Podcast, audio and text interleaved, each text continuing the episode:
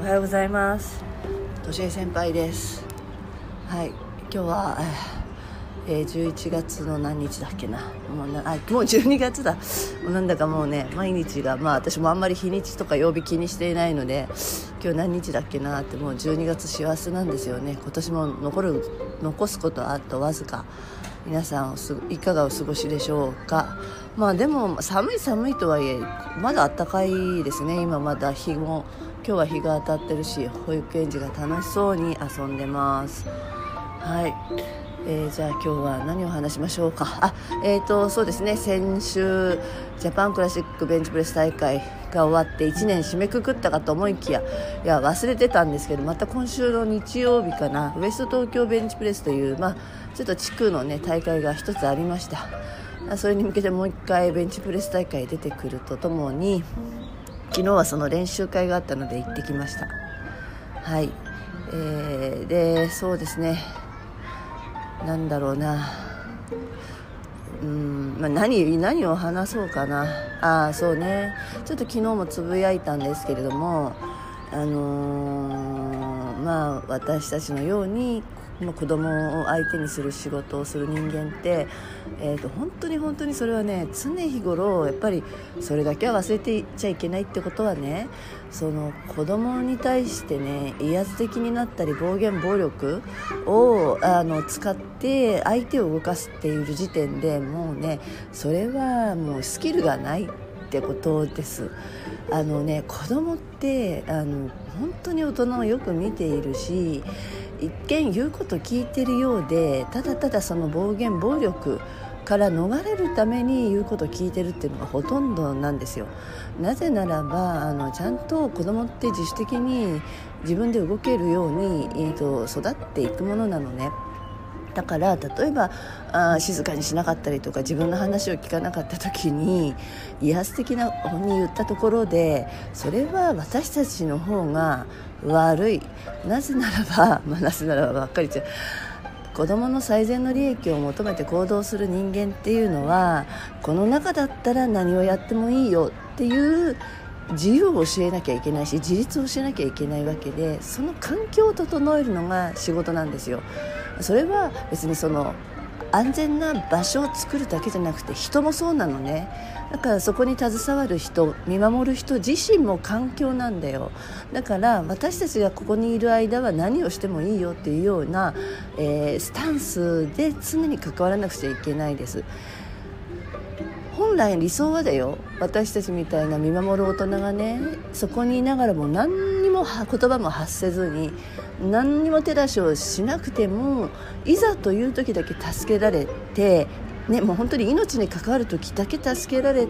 る状態にしといてあとは子どもの中の自治ですよね。子どもの中で回っていく。多少喧嘩もあるでしょう。揉め事もあるでしょう。ちょっと危険なこともするでしょう。でもそれでも子どもたちで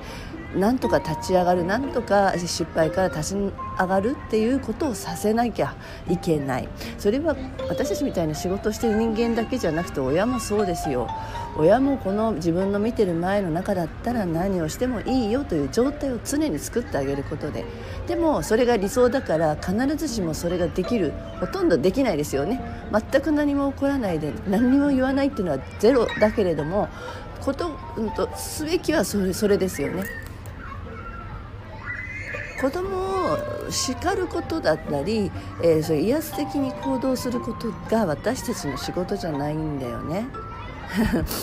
なかなかそれが難しいだからその自由の幅ってやっぱり人それぞれだから力量もあるし 例えばですよ、まあ、ジャングルジムがあったとして自分だったら1段目までだったらもし落ちてきた時に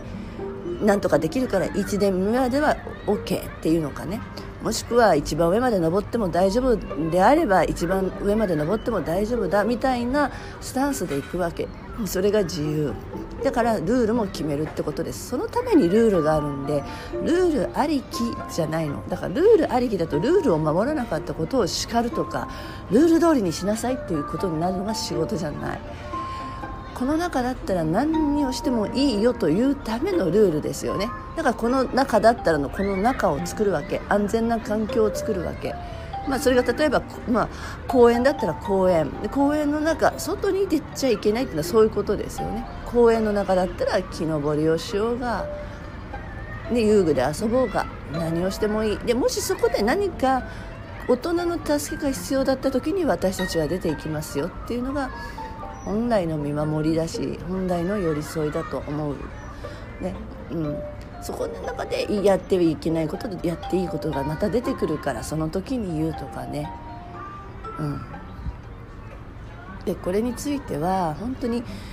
なかなか難しいだらしいのでこれに関して私は別途ね やっぱりこれは自分がそういう人たちを育てるって意味でそれを指導っていうことなのかもしれないけどやらなきゃなって最近ちょっとつくづく感じたわけですね。うん、あのなのでぜよよそそのようにこう何をしても OK な部分はある意味見なきゃいいんですよ大丈夫なものは。うん、そこを見ないようにしないといざという時に危険なものとか絶対に言わなきゃいけないものを見逃しちゃうんですよね。それがまあいじめにつながることだったりね、まあ、暴力的に本当に危ない命に関わることもそうなんだけどそうじゃないあえて見えにくくなっていくちょっとしたいじめのきっかけだったりね。あのねもうねどうでもいいようなことばっかりに口出しどうでもいいようなことばっかり見るからそのなぜそこに気づかなかったってことが今の世の中多いじゃない、うん、喧嘩といじめの、えーと、見極めがつかなかったりとかですよ。一見仲が良さそうだったりして意外とそこの中でこううんとなん言いなりにさせられてるとかね。それってね子供の日々を見ていれば違和感でわかそうそう違和感に気が付かなくなっちゃうんですよ。なので、えーと、ほっとくところはほっとくってことが本当大事。子供はほっときゃ育つっていうのは本当そうです。あのほっといたところでほっとけないものが見えてくる。だから全体を見るってそういうことで全部をくまなく1から10までその子の行動を監視していたら本当の危険っていうのがわからないし本当のリスクっていうのがわからない。っていうのが私は今の課題だと思って、えー、生きてます。うん、で見えないところでだから見えないところで何かが起こってるかもしれないと、うん、そういうふうにアンテナを立てないとなと思ってて。でアンテナを立てられないのは何でだろうなと思うとやっぱりね完璧に全部を見ようとしちゃう。できることまで見ちゃう。できることまで手を出しちゃうんですよ。だから子どもたちができることやれることには極力口も出さなければああえても見ない。でもここぞというところを見なきゃいけないっていうためにはその練習が必要なんだなと思って もう今ではねいちいち片付けなんかもう絶対にこうやるであろうみたいなことはもう言わない方がいいね。それに例えば片付けをしなかったら片付けをしなければ最終的には片付けなければ帰れなくなっちゃうし。ねまあ普段の子育てで言ったら、あのー、時間割り揃えないで学校行ったらただただ忘れちゃって、ね、その授業を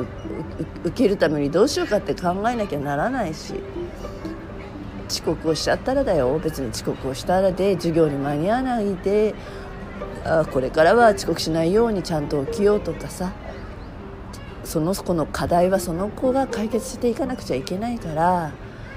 うん、あの本当に親も含め子供を見守る人間はその自由というものを自分自身も分からなきゃいけないね。自分勝手じゃないんですよ。自分勝手じゃないんですよ。自由なんですよね。で責任を伴うっていうとすごいなんか強い言い方になっちゃうんだけど自分で決めるから自分で責任を取ろうとするわけ。あの何でもそう習い事でもそう遊びもそう自分がやりたいという自分がやりたいと言ったことに関してはやっぱり自分で完結すると思うんですよ。だから与えるんじゃなくて自分から取りに行く子にさせてあげましょう。自分で決められるようにだからこそ選択肢をたくさん増やしてあげるっていうのが大人の役目じゃない？これもあるよこれもあるよこれもやるよ。さあこの中から選びなさいっていう環境を作ってあげて子供がこれって言えばそれに対して終わる時はどうするのか片付けるのはどうするのか次はどうするのかになるから、うん、っていうことをちょっと言いたかったみたいですね。はいではまた。